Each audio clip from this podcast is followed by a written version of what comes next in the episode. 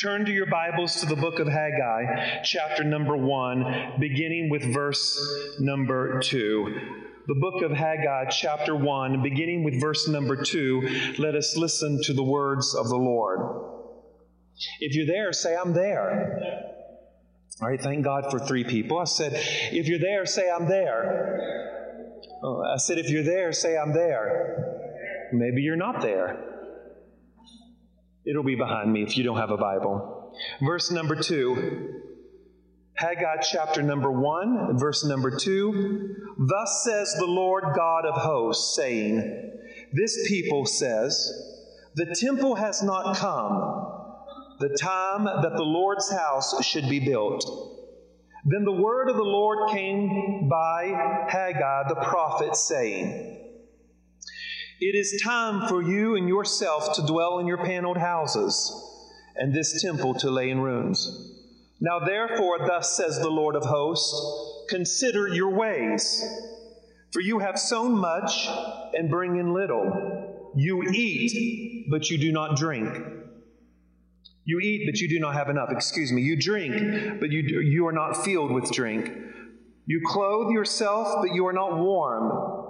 And he who earns wages, earns wages to put into a bag with holes. Thus says the Lord of hosts Consider your ways. Go up to the mountain and bring wood and build the temple, that I may take pleasure in it and be glorified, says the Lord. You looked for much, but indeed it came to little. When you brought it home, I blew it away. Why? Says the Lord of hosts, because of my house that is in ruins, while every one of you runs to his own house, while every one of you run to your own house. Therefore, the heavens above you will withhold the dew, and the earth withhold its fruits. For I have called for a drought on the thing, on this land, the mountains, on the grain, the new wine, and the oil, and whatever the ground brings forth on men and livestock, and on the labor of your hands. I am preaching part two. Part two. If you hadn't had a chance to listen to part one, you can go to the website and listen to part one, or you can go to the live stream on Facebook and listen to it. And this is part two of the stories of revival. Heavenly Father, we come to you in the name of Jesus the Lord. We thank you for this opportunity that we have together in your house today. We pray that your word would go forth in power, that your word would go forth in boldness, and that everything that is said and everything that is done would bring you the glory. We bind, rebuke, and bring to no effect every demonic force of the enemy. And we thank you that where the Spirit of the Lord is, there is liberty. And everyone said, Have you ever had a sense that something was missing? Have you ever had a sense that you felt empty inside? Have you ever felt like there is something more to life than what you're experiencing? It's like a yearning on the inside of you for something more. A hunger for something that is greater. It's almost as if there is an ache on the inside of you that craves to go higher and yet deeper at the same time. All of us, if you are a born again Christian, would agree that there is at times in our life that we feel that feeling, that there is something missing, that there is a ache within our heart for more and for greater, for higher and for deeper. You see, I believe that that feeling on the inside of us was designed by God Himself. It's what I call a holy emptiness. A holy emptiness. One person referred to it as it's a God shaped hole. Only God can fill it. C.S. Lewis said it like this, and I think he said it at best. And I quote If I find in myself a desire in which no experience in this world could satisfy, the most profitable explanation is that I was made for another world.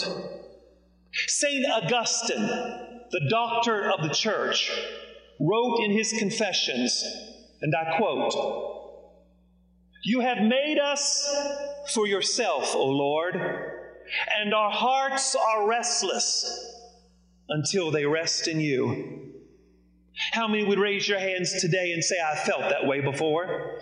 My heart is restless until it finds rest in you. You see, anytime you find your satisfaction, anytime you find your source of identity in your flesh or in your body, then you will feel dirty. Why? Because you came from dirt. And dirt can never satisfy you. Anytime you find your worth, your significance, your identity in the flesh, you will feel dirty because this flesh came from the dirt and it can never satisfy you. The tragedy, my friends, is this is that many people live their whole lives trying to satisfy that emptiness on the inside, trying to find significance. And it only leaves them more dissatisfied. It only leaves them more discontented. Some people will spend their whole lives running after things that never really satisfy them. And that they know within themselves that they're not satisfied. They know that within themselves they are discontented. And yet they continue to go after things that will never satisfy them. Because when you find your identity, when you find your significance in the flesh, you will feel dirty because the flesh came from this the dirt. You will feel dirty. You can never feel that God shaped hole with the flesh. You cannot feel that emptiness created by God by your education, your marriage, your children, your accomplishments, and your trophies. It will never feel the deep ache on the inside of your heart. I'm glad today that there's hope. One preacher said it like this there is hope beyond the scope of human limitations. I believe that our hope is only in God. It is in a sense of revival, coming back to God, returning back to God, running after God. Some of us have the wrong perception about revival. Maybe you think revival is old school. Maybe you think revival is something that your parents did. Maybe you think revival is something that's old fashioned, something that's traditional. All of us can testify that we've had experiences in revivals. Some of those revivals we have been changed, inspired, and renewed. Some of those revivals we have testified that we've seen too much flesh so much out of order. But you have to learn one thing you can't throw the baby out with the bathwater. And disuse never, never should put a stamp of approval on use. Just because you had bad experiences with something doesn't mean it's not significance, doesn't mean that there's not truth to it. Anytime that there is fire, there's going to be smoke. You got to navigate through those issues. and you look at the Bible, you will find that revival is found in the pages of the Bible. It's found through the book of Genesis all the way to the, the book of Revelation. It comes in many different shapes and sizes and forms and avenues. But in the pages of the scriptures, one page after another, you will see a people or a person who is longing to find satisfaction, longing to find approval, longing to find significance and they take the wrong road and it leads them down the wrong path. And when they come to the end of themselves, they cry out to God. And what does God do? God has mercy on them because they returned to God. God restored them, God revived them. And because of that revival, it would affect a group of people. And sometimes in the Bible, it would even affect a nation. You see, a revival revival. It's a biblical word. It's found in the Hebrew, which means to restore. It means to bring back to life. It means to renewal. It means to bring you back to your previous condition. How many would agree with Pastor Josh that if there's ever been a time in history, and there's been dark times in history, there's been bleak times in history, but I believe that we're at the threshold of bleakness. We're at the threshold of craziness. We're at the threshold where people's hearts are failing them. It is a time for revival. It is a time for restoration. It is a time for renewal. I don't know about you, but my heart is yearning for a touch from the Master. I said, My heart is yearning for a touch from the Master. Revival is simply this revival is when God's people return to God and God returns to them, and everyone else sees the difference. That's revival. That's revival. Revival is a sense of renewed conviction of sin and, and repentance, followed by the intense desire to live in obedience to God. It's giving up one's will in deep humility. One preacher said it like this that throughout the pages of the Bible, revival was found only because of humility, hunger, and holiness. Think about it. As you look through the pages of the Bible, those three things occur over and over and over. When people were hungry, when people were humble and when people got rid of their idols and walked in holiness, those three components started a revival hunger, holiness, and humility. You see, the Bible is full of people returning back to God. We need a revival, and it's not, nothing new. And you know why it's nothing new? Because we're humans. People are the same from generation to generation, from continent to continent. People are the same. We wrestle with the same problems. We wrestle with the same issues. Humanity is humanity. And oftentimes, my friends, we don't even realize that there is a spiritual decline. We don't even realize that there is a spiritual deterioration. Sometimes we get so wrapped up in our rituals. Even Jude said this. Jude said in his book, he said, You're not paying attention because you're so used to waving your offering a certain way.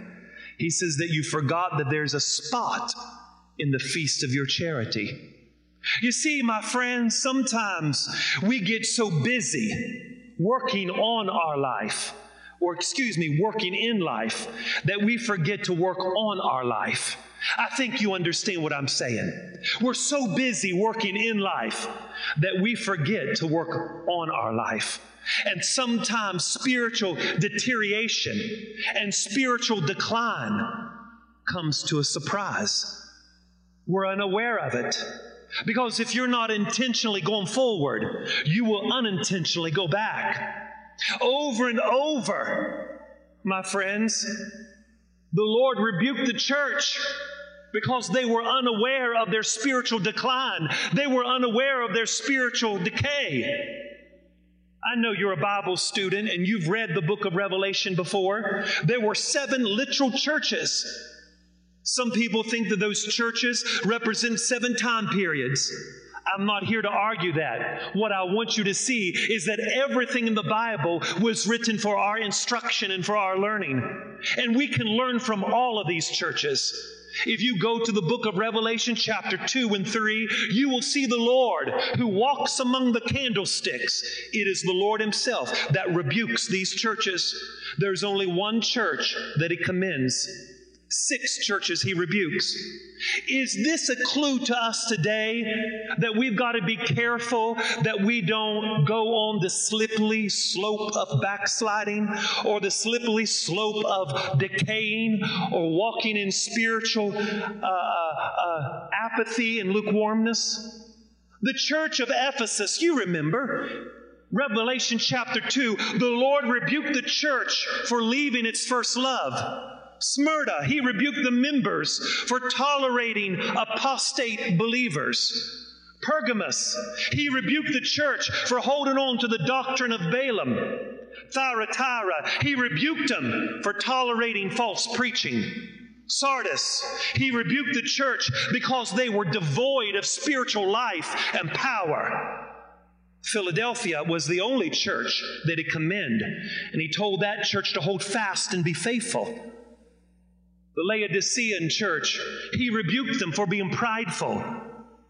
They said they had need of nothing, they were wealthy, and he rebuked them. He said that you were really wretched, naked, and poor. In other words, the Lord says, You don't even realize that you're decaying. You don't even realize that you're slipping back. You are actually wretched, naked, and poor. And the Lord rebuked him. My friends, listen to the heart of this pastor today. I cannot help but to understand and sympathize with these churches because we are living in a generation, and I'm certainly not here to bring you bad news. The gospel is good news. And I'm a preacher who preaches good news. But if we're going to diagnose a problem, then you've got to be aware of the diagnosis. You got to be aware of the issue. Sometimes I think as a church, we want to treat the symptom, but we haven't treated the root. We want to treat the symptom, but we haven't treated the root. We want to clean out the cobwebs, but we have forgot that there's a spider loose. And I'm telling you today that as you look at these churches, it's a sign to us that we've got to hold fast and be faithful. We got to be careful that we're intentionally going forward, that we're yearning for God, we're craving for God, we're going in the right direction. You say, Oh, Pastor, it could never happen to me. My friends, listen to me. Listen to me. The Bible is filled of people who are strong in power and might, and yet the enemy took them out. Judas sat at the Lord's table. He was the first treasure of the church, and yet at the end, he is named in the history books of Christianity as an apostate. What about Solomon, who desired God so much that he said, Lord, I'm not asking you for wealth, I just want wisdom. And the Lord says, Because you didn't ask me for it, I'm going to give you wisdom. And yet, in the end, his heart, in the end, his heart was led astray because of foreign women. Oh, you know, I can have example after example after example. David, a man after God's own heart, handsome and talented, yet he had a struggle. Thank God there's an example of David. He wasn't perfect, but his heart was running after God. And I'm convinced that you can struggle as long as you struggle in the right direction. David was full of struggles, but he had a heart after God. He didn't have a heart for God, he had a heart after God. Because sometimes our heart gets crazy. You got to go in the right direction. You see, even the prophet was concerned about the people of God. You remember the scripture in the book of Isaiah, chapter number 59 and verse 14. Do you remember that scripture? The prophet Isaiah said concerning the people of God, he says, We're living in a day that justice has turned back, and righteousness stands afar off, and truth has fallen in the streets. My friends, I think you could agree with me that truth has fallen on the streets. It's, it's not only fallen on the streets, it's fallen on cold hearts and dull ears. We need a revival. I expressed that to you last Sunday, went through the scriptures. But let me remind you, we need revival. We certainly do. I think the church needs revival. We, we really need people to return back to God. Can I hear an amen? We need people to return back to God. You say, well, preacher, I'm already back to God. But sometimes I believe we're not loving God perfectly. Thou shalt love the Lord thy God with all your heart, soul, and mind. It's possible to love him, but not love him completely. One preacher said, Boy, we would have revival if all the sleepy folks would wake up. If all the lukewarm folks would fire up, if all the dishonest folk would confess up, if all the depressed folk would look up, if all the discouraged folk would cheer up, if all the gossipers would if all the dry bones would shake up, and all the church members pray up, and all the thieves pay up, we would have a revival that would shake the gates of hell. we would have a revival. I'm concerned today, church, that our beauty is found in our buildings. I'm concerned that our success is found in our finances, and our strength is found in our numbers. I'm concerned that we have more activity than we have agony. We have more construction on our church buildings than we have consecration in the church pews. That we have more diplomacy than dedication. Prayerlessness and coldness and a lack of concern and egotistical narcissist attitudes where we demand our rights over righteousness has infiltrated the church like a sewer system. We are more feeling driven than we are mission driven. We're more concerned about how we think it should be done than more about mission of the church. We have exalted trends over the truth. We don't cast devils out anymore, we counsel them out. Preeminence and prosperity and position seems to be the holy trinity of some churches. Some of us, and I'm preaching to myself, and I'm not, I'm preaching generally, and I'm saying this, if we're not careful, we come to a position where we think we need to be a co star with Christ instead of a co laborer with Christ.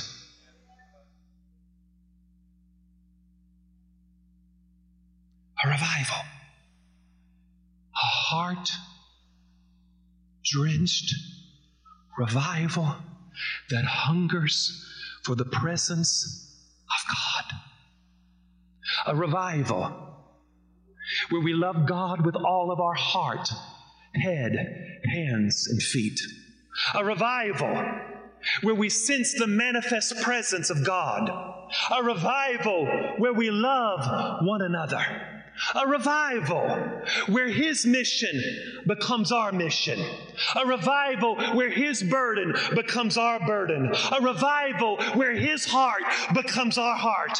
A revival where Republicans and Democrats can respect one another.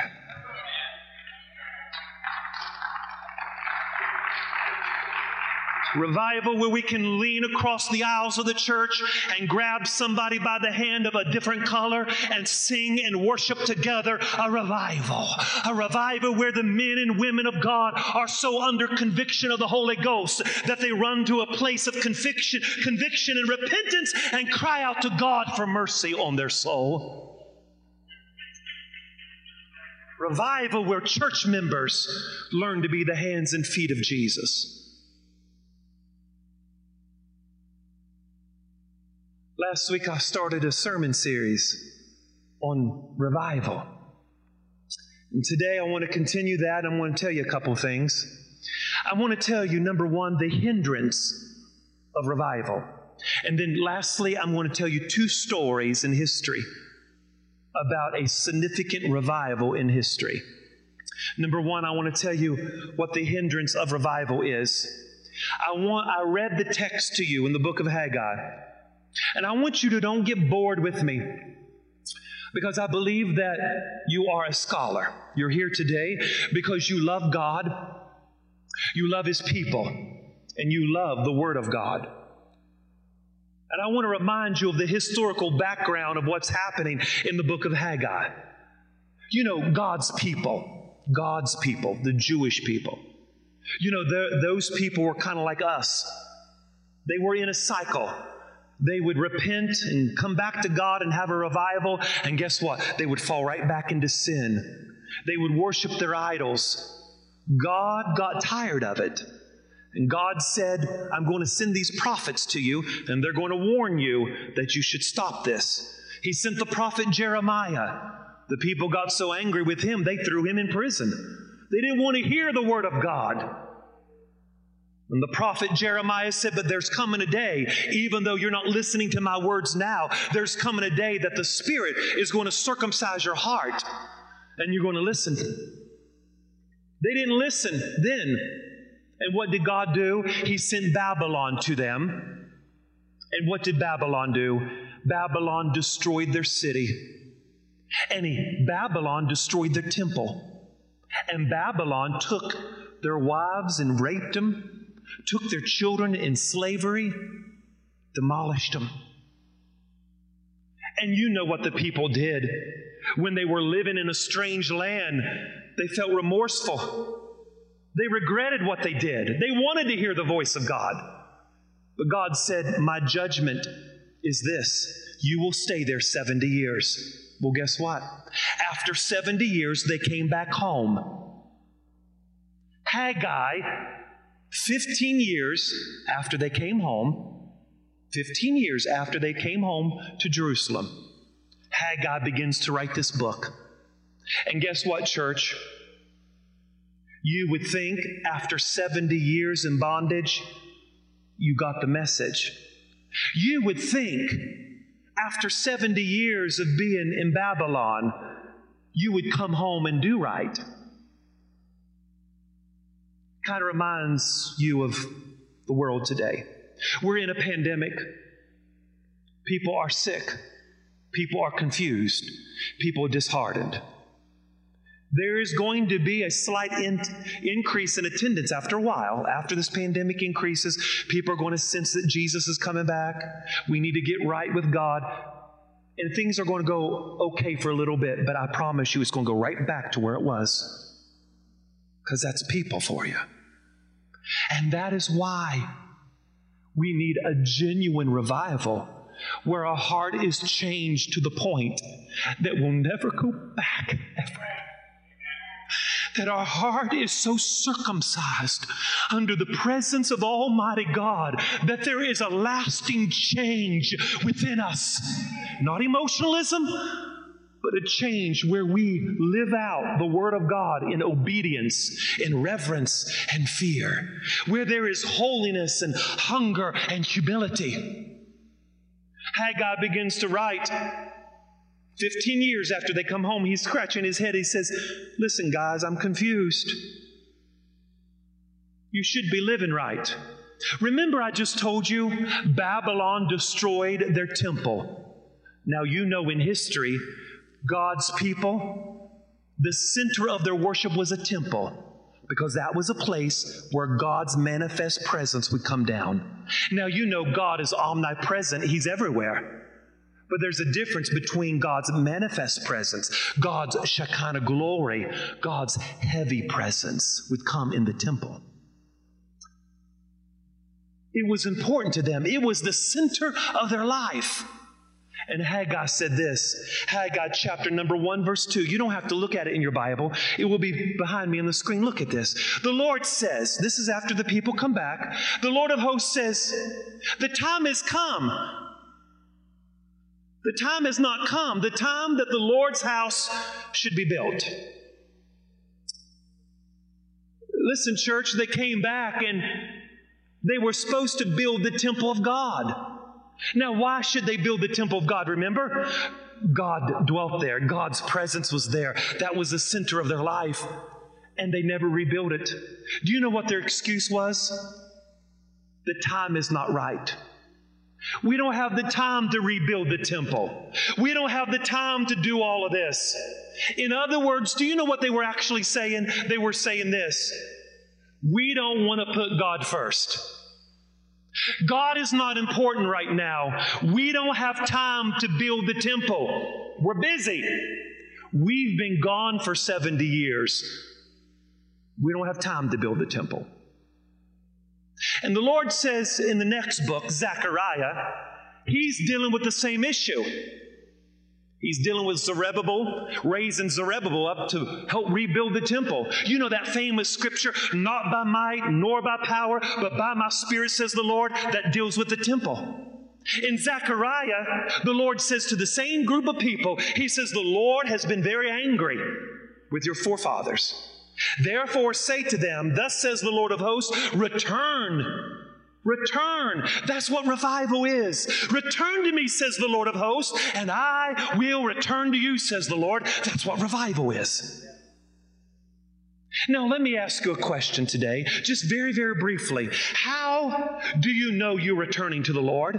These people did not rebuild the temple, they didn't put God first, they did not return to the Lord. How do you know that you're putting, how do you know you're returning to God? It's very simple, my friends. You know you're returning to God when you put Him first. I'm going to say that again. You know you are returning to God when you put Him first. Now, let me ask you this question How do you know when He isn't first?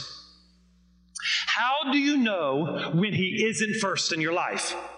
Guess what? Haggai tells them how they knew. Look at it, verse number four. Look very closely at the wording here. Don't lose me.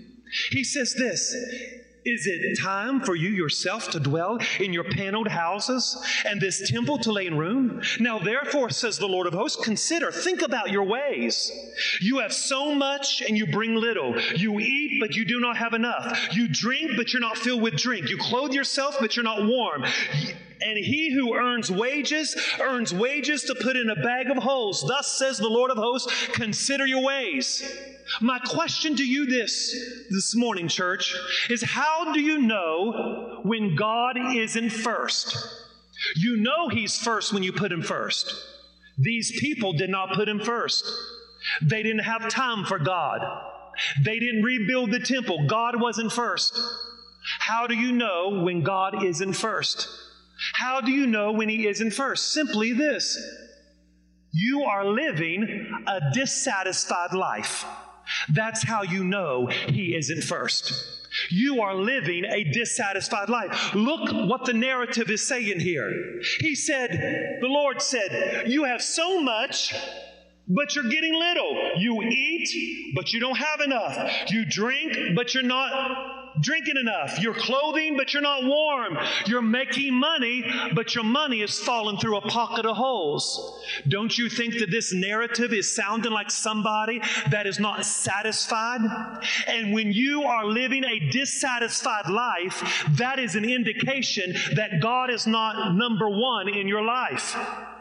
God is saying this you are drinking, But you're not drinking, you're not, you can't get drunk enough to get content. You're eating, but you can't get full enough to be content. You're making money, but it's going through a pocket of holes.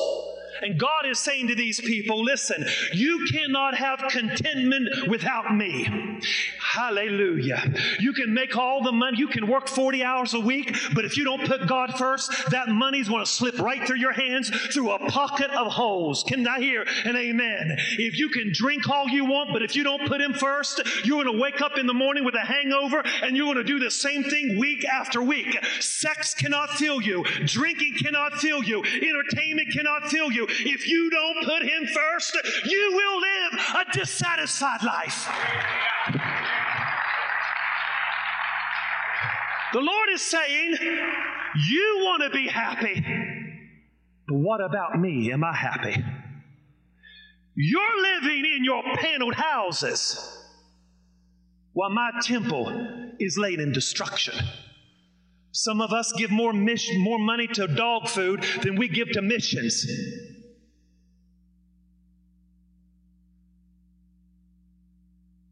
Some of us spend more money on entertainment and going to the movies than we give to the house of God. Some of us talk on the phone longer than we talk at the altar. And yet we want revival. It's like a stadium of 100,000 people clapping while 100 people do all the work. You know I love you. I'm actually preaching to the church up the street. I love you. And anytime I'm preaching, guess what? Pastor Josh is right in the middle of it. Because if I ever needed a revival, I need it myself first. See what I'm saying? I'm in it with you. I want revival too. And sometimes I slack in my spiritual devotion. Sometimes I got to slap myself. But I'm your coach today. And I got to remind you, you got to be intentional about this. I got to remind you, you got to keep pushing on. I want to be the Philadelphia church where the Lord commends us for our faithfulness. How do you know when He's not first? When you're living a dissatisfied life. Now, listen, I just want to say this. Now, I love the Word of God, Pastor Engel. So, as I was reading through this, I found something that I want to share with you if that's all right with you. How many would just give me a few moments say, just take your time, Pastor? It's 1133 and the Methodists are still having church. Can I hear an amen? So we're all okay. Everybody raise your hand and say, We're good, we're good, we're good. Can I tell you, let me, let me say something else in the story. Returning to the Lord has to be demonstrated by what you do. Because what did the Lord say? He said in Haggai chapter number 1, verse 8, he says this. He says, Listen, I want you to go to the mountains and bring the wood and build the temple that I may take pleasure in it. In other words, I want to be happy. I want to be glorified, says the Lord. So, how many would agree with me? Cutting wood is hard work. Come on. How many would raise your hand and say, cutting wood is hard work? How many would agree with me that this is action? So the Lord is saying, if you want to return to me, you've got to do something. But I want you to see this phrase in the scripture Go to the mountain and bring the wood. Stop. Everybody shout this on the count of three. Bring the wood. One, two, three. Now, Remember, I just gave you a few indicators of what was going on in the story. The children of Israel was in bondage how many years? Where were they? Babylon. They were released, came home, and they didn't put God first. Now, this is the key. Ezra chapter number 3, verse 7. Get this. Persia gave the children of Israel the wood to make the temple. So when they got into the land, when they got to the land, when they went back home, they should have already had the wood. Now, let me stop here. Don't lose me. Persia gave the wood to the Jewish people to rebuild the temple. So when they got home after 70 years of exile, they should have had the wood to start the temple. But now the Lord is saying in Haggai chapter 1, verse 8, I want you to go bring the wood. Now, let me ask you a question. How, why do I need to climb the mountain and get the wood if I already have the wood? Do you know what they did with the wood? Do you know what they did with the wood? Let's just read it here. Verse number 4, Haggai 1 4. This is what they did with the wood. Is it time for you yourself to dwell in your paneled houses? They took the wood that was a gift from Persia and they didn't rebuild the temple. They took the wood and they put it in their own homes. Somebody better help me out right there. And I'm telling you that anytime you take the goodness of God and you put it in your home and you put it in your business and you put it in the things that you want done and you forget about the house of God, then God says, You know what I'm going to do? I'm going to make sure I blow it from you. He says, Why are you using the wood that I gave you to build the temple and you put it in your own house? And I want to know something, church. Are you using the blessing of God on your own benefit or are you benefiting the kingdom of God? Are you being the hands and feet of Jesus? They used it for their own glory. And you know what God says in Haggai chapter 1, verse 9? This is what God says. He says, if you're going to do that, He says, this is what I'm going to do. He says, because my house lays in ruin, you know what I'm going to do? I'm going to blow your stuff away. Go ahead. Go ahead and make your money. I'm going to blow it away. Go ahead and work all. I'm going to blow it away. Go ahead and build your houses. I'm going to blow it away. Go ahead and run and do this. And I'm going to blow it away in the end if you don't put me first. I'm not talking about sinners. I'm talking about a group of people that was supposed to be named in the name of God who love God. If you belong to God and name Him as your Father, if you don't put Him first, He has a right to discipline you to the point where you put Him first.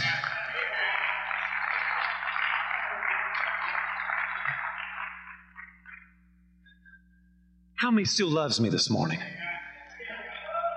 I said, come on, how many still loves me this morning?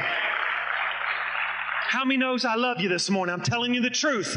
I love you. I'm telling you the truth. He says, I'm going to blow it away. The point is, revival is reprioritizing your life where God becomes first and you live a satisfied life in Him. Now, should there be a desire for God always? Yes. And sometimes when people get that desire, they don't know what to do with it. But God says, I want you to grow in the desire. Now, revival. Revival. Revival happens because there is hunger, because there is humility, because there's holiness. Hunger, humility, holiness. Hunger, humility, holiness. Hunger, humility, holiness. It was around April the 6th, August 6th, excuse me, August 6th, over 200 years ago, 1801, in the great state of Kentucky, known as the Cane Ridge Revival. I'm not sure if you've ever heard of that revival before. This revival was over 200 years ago And yet, historians tell us that it was one of the greatest outpourings of the Spirit ever happened. It's a story that's unusual. It's a story where it happened spontaneously. A story that when you go back and look at it, it almost looks like, I don't know if I want to believe that. That's too far fetched to believe something that would ever happen like that. Around 1801, August the 6th, I do believe, if my history is correct, it lasted to August the 12th. And the only reason that it ended was because they ran out of food. They couldn't accommodate all the people. So they had to disperse. The, the meeting started on a Friday night and it would go to a Sunday morning. Primarily, America was only 25 years old around that. It was a hard life for a lot of folks. A lot of people was pioneering hardship for jobs and homes. Universities and schools were turning a little bit liberal. Churches was not as close as it is today. We have them on every street corner, but back then you had to travel a long distance to get to church just to hear the Word of God. So spiritual apathy and spiritual coldness swept through the colonies like a wet blanket. They didn't attend church like you and I did. It wasn't accessible. Preachers wasn't as many as they are now. Universities was springing up throughout America, and it was more of liberal thinking, humanism. America just heard the preaching of Jonathan Edwards and John Wesley. Oh, yes, that was a great revival of holiness, but that kind of simmered down a little bit as these colonies were being established. You know, you had Presbyterians, you had Baptists and Methodists. That, that was the primary denominations in those colonies. A man by the name of Barton Stone was seeking the Lord.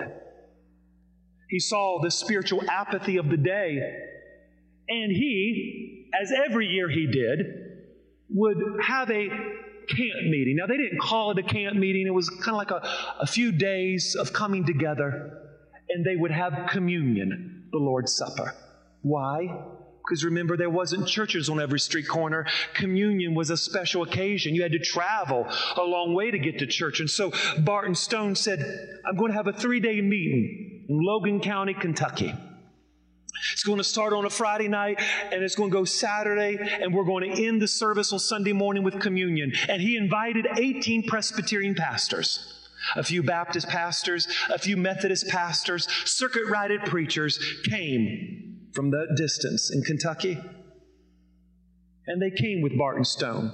James McGready was one of those pastors who agreed with Barton Stone that he would help him with the meeting.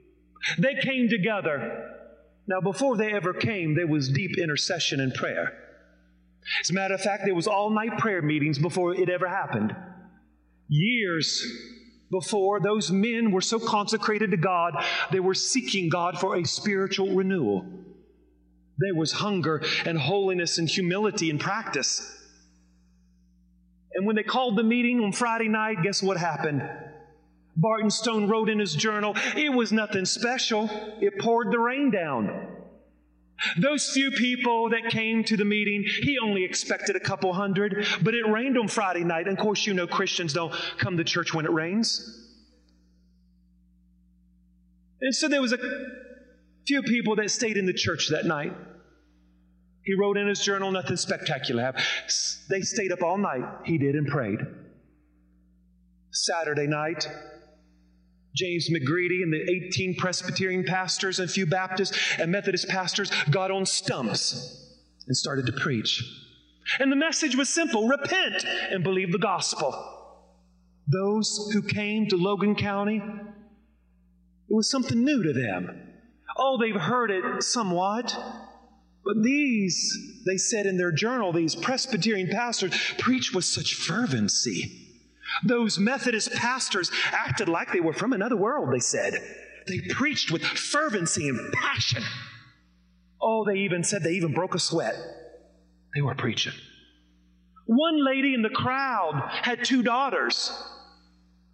And as they were preaching repentance from their sin and believe upon the Lord Jesus Christ and escape eternal damnation, those two girls with their mother screamed out the bloody scream. Oh, it frightened the crowd that day. They looked around. They fell down to their knees. Those girls started to weep, and all the girls said was, Have mercy, have mercy, have mercy, have mercy. The mother thought, I've never seen this before. I go to a Methodist church, this doesn't happen. She tried to fan the girls, tried to console the girls, but they wept out, God have mercy, God have mercy. Oh, a few moments, few hours of them weeping uncontrollably, those two girls sprung up and started dancing with no music, started shouting. The mother almost had a heart attack. And just then, Barton Stone said on Sunday morning, Nothing really happened. We took communion. But just after those girls started shouting and dancing, it was as if a wind blew in the building and across the field. And I heard thousands upon thousands of people moaning and groaning for their sin, moaning and groaning for repentance of their sin. He said, As I looked out, I saw people shaking under the power of God. I saw people falling like hundreds under the power of God. He said, It was something new that I have never seen before. He said, I've heard loud voices and groanings. It started with just a couple hundred, but 25,000 people on horseback and buggy and wagons came to Logan County, and the glory of God descended in Kentucky at Cane Ridge from August the 6th to the 12th, and all kinds of manifestations happened. And from that very revival, multiple denominations were formed because a few men like James McGready and Barton Stone would pray and pray and pray and pray and would not let go of God until God visited his people once again.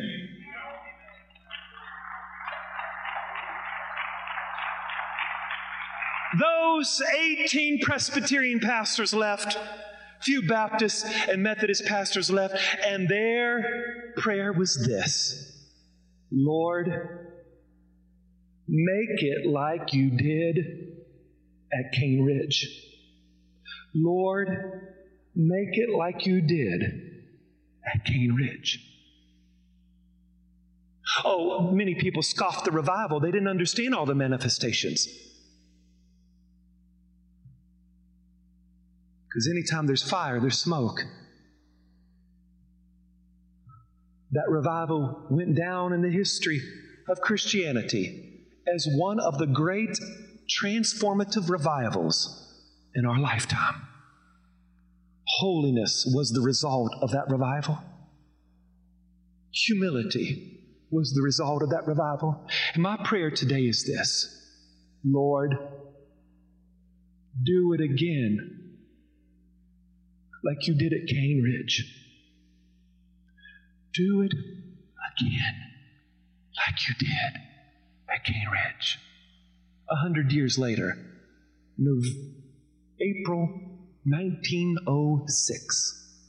I think it's April the 9th.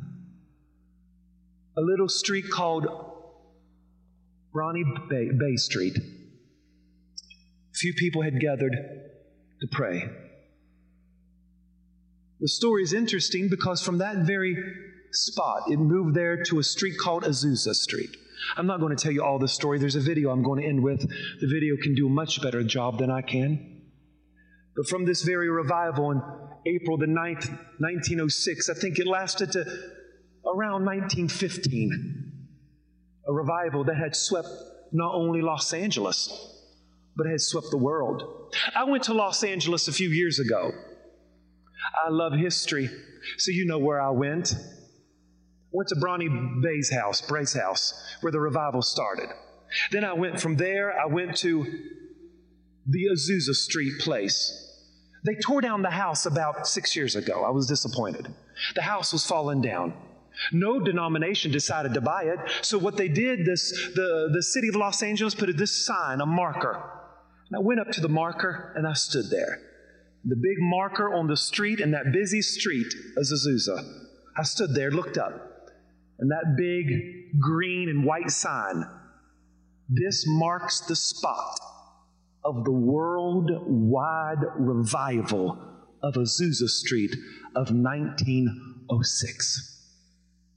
I ran in to the little shop that was there. There was a little place that was there, or by there, and I was talking to some people. And I said, Do you know anything about this revival?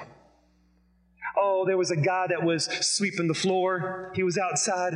He's like, I'll never forget what he said to me. He said, ah, All kinds of thousands of people are always coming by this marker. He says, It's something special here. He says, From this very spot, the world was touched. I'm asking you, we're nobody special. I'm nobody special. We don't got the best. We don't got the best of the best. And I'm talking about equipment and things to, you know, material things. I got the best staff. I love them, but I'm talking about material things. I don't have all the money in the world. And as I read these stories, I find that if you have Him, you have everything that you need. And my prayer is today, Lord, do it again like you did at Cane Ridge. Do it again like you did at Azusa Street.